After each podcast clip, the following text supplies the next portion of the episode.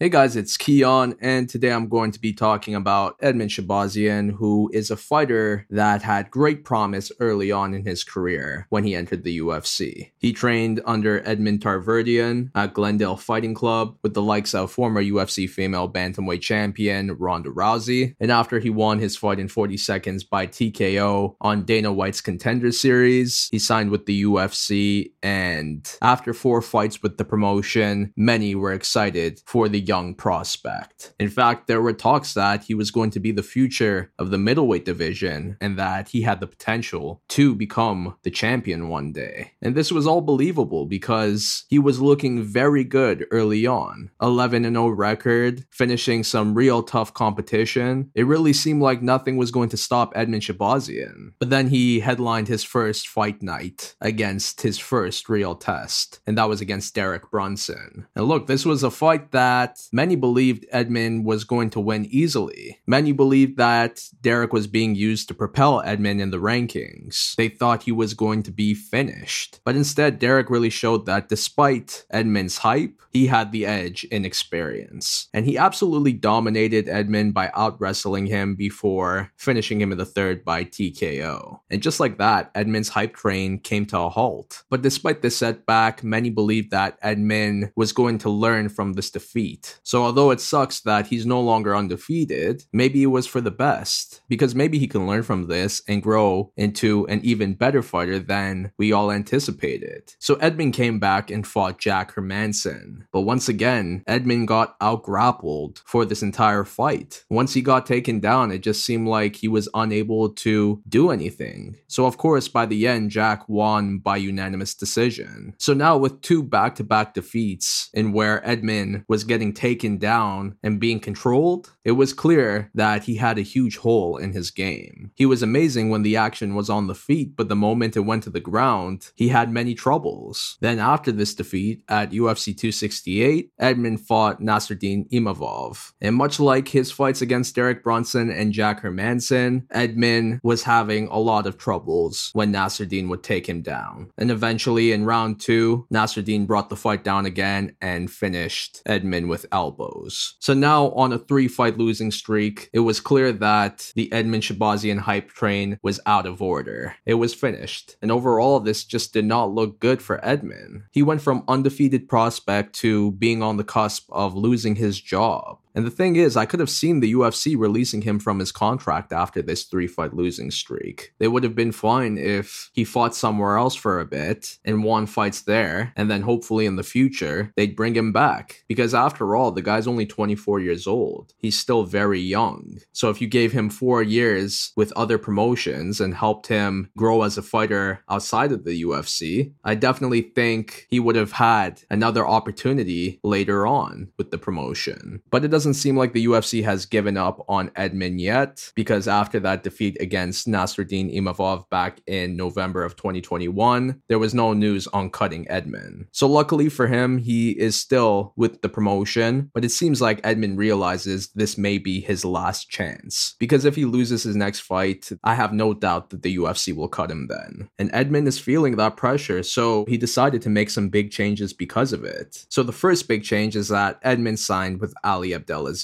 Who is someone that many people have been critical about, but in my opinion, I think he is one of the best managers in the game, considering his portfolio of fighters, which includes multiple champions. And already it seems like this move has been a good one because Edmen has expressed how happy he was when Ali told him that he didn't want to rush him into any fights. What he wanted to do was to help Edmen become a better fighter first before they talk about his next fight. And Edmen loved that because it seems like his previous management wanted him to keep fighting as much as possible without taking a break in order to evaluate and see which changes need to be made. The second big change that Edmen has made was changing MMA gym Glendale Fighting Club, which is run by Edmond Tarverdyan, has been the place where Edmen Shahbazyan has been training since he was a young kid. But now he's going to leave Glendale to go to Vegas, where he plans to train full time at Extreme Couture. And that's a huge move because I'm sure aside from developing a training relationship with everyone at Glendale Fighting Club, Edmond has also formed a personal one as well. But even Edmond himself admitted that he needed change and that it was time to leave Glendale Fighting Club. It was a necessary move to unleash his full potential. And although he's sad to leave the people that helped him get to where he is today, he wants to move on. But he does say that he has no ill will towards anyone at Glendale Fighting Club, especially Ronda Rousey. Plus, at Extreme Couture, there are a lot of other high level fighters training there. And even Edmond himself said that he loves the opportunity to be training with these fighters. So right now, it really seems like Edmond is off to a fresh start. This three fight losing streak is in the past. His previous team, his previous management is in the past. Now he's going to move forward. And the thing is, at 24 years old, he has so much to learn still. I would love to see him develop his ground game even more because if he does become somewhat good on the ground, then I could definitely see him becoming a top contender in the UFC. And it's funny because the middleweight division doesn't even have that many strong ground fighters.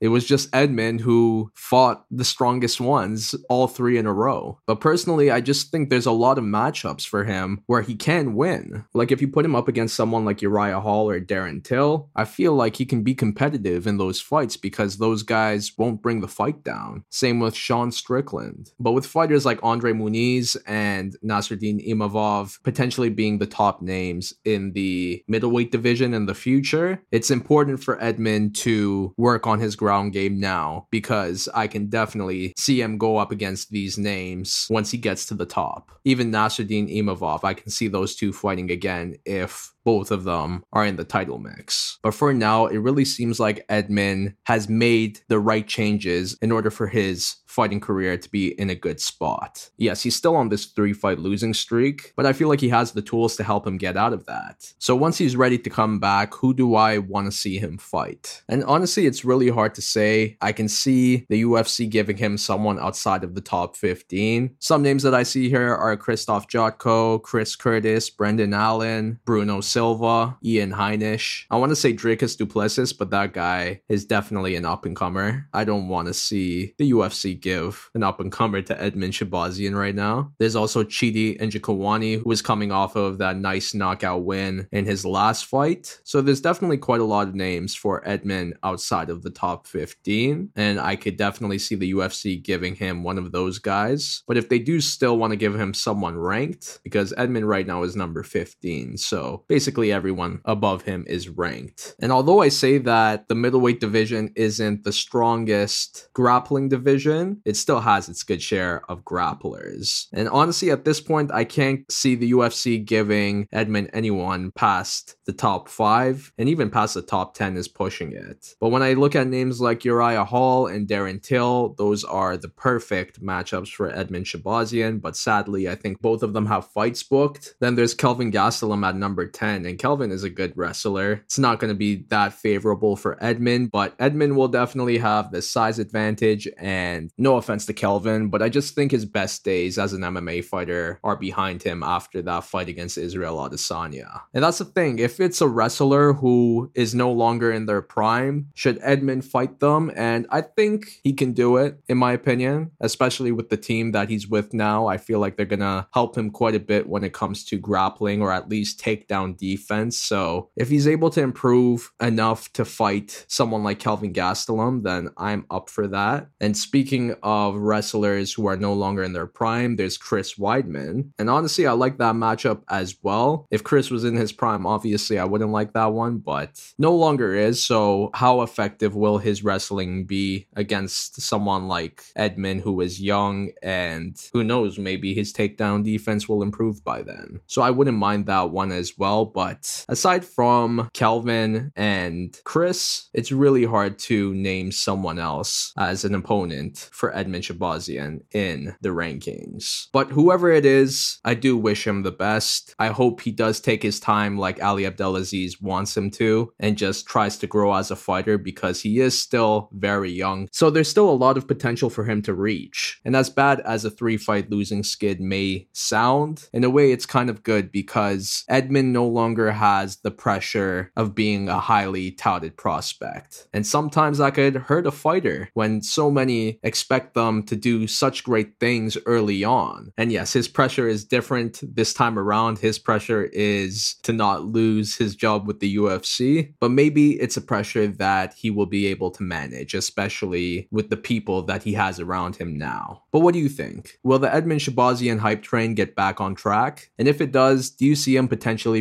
becoming a UFC champion one day? But that's a lot for now, so I'll see you in my next one.